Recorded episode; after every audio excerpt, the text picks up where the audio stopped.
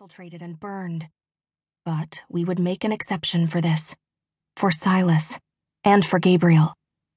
Kiran finished up whatever he needed to with the two men standing before him, and then they left us alone. I hadn't bothered listening for even a second, so I couldn't have added one significant detail to their decisions. When he slumped back into his rigid seat and shot me a pitiful look, I couldn't help but take his face in both of my hands and kiss him on the lips. I hated my own pain, but I loathed that he was hurting too. I felt like I could control my own grief. It belonged to me, and I knew how much I could cope with. But the echo of heart wrenching sorrow from Kiran's magic, ricocheting back and forth in my own body, tore me to pieces.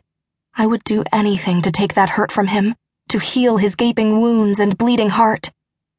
He tipped his face up to mine, as if I were the sun and he desperately needed my warmth. I continued to kiss him, slowly, languidly, as sweetly as I could manage. Heat bloomed between us, but we kept the pace of our moving lips to a languid, relishing pace. I left his lips to press drugging kisses along his jaw until I could nibble on the soft flesh of his ear. He reached for me as his body shivered with need. With a roughened voice, he whispered, What will I do with all this love I have for you, Eden? It's going to burn me alive if I don't learn to contain it.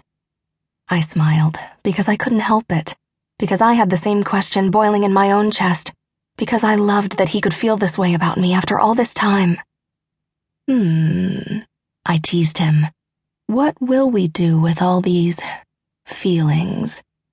I let my hand coast over his hard chest and the rigid planes of his ab muscles. I had a destination in mind, and it was not at all appropriate for the throne room. Not that it would be the first time. The door burst open, and a female shriek of surprise pierced our quiet seduction. Sorry, Syl said, a little panicked. Kiran and I broke apart, breathing heavy and laughing. This was just not our week.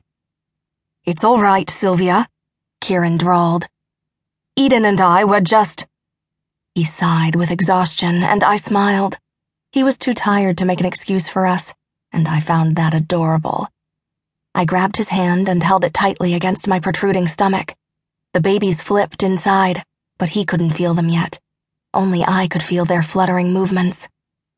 We were consoling each other, I told Syl. She cleared her throat. Er, right. I blushed because she was still very much a mother to me, and this was nothing but awkward. I could admit that. She recovered quickly, and a huge smile lit up her beautiful face. Ophelia's awake. I gasped at her while Kiran struggled to remember who Ophelia was. Sylvia, sensing his struggle, explained. The human, Olivia's sister, the one that's been unconscious upstairs all this time. She just woke up, not five minutes ago. I ran down here to tell you, but I need to go back and run some tests. The witch is with her now, no doubt scaring the holy hell out of her. But she insisted on checking her over for the same magic that Olivia came down with. Came down with? Like it was some disease. I held back an indignant snort because I knew that was exactly how Olivia felt, and it might be very well how Ophelia felt when she figured out what was going on with her body. That is fantastic news, I breathed with relief.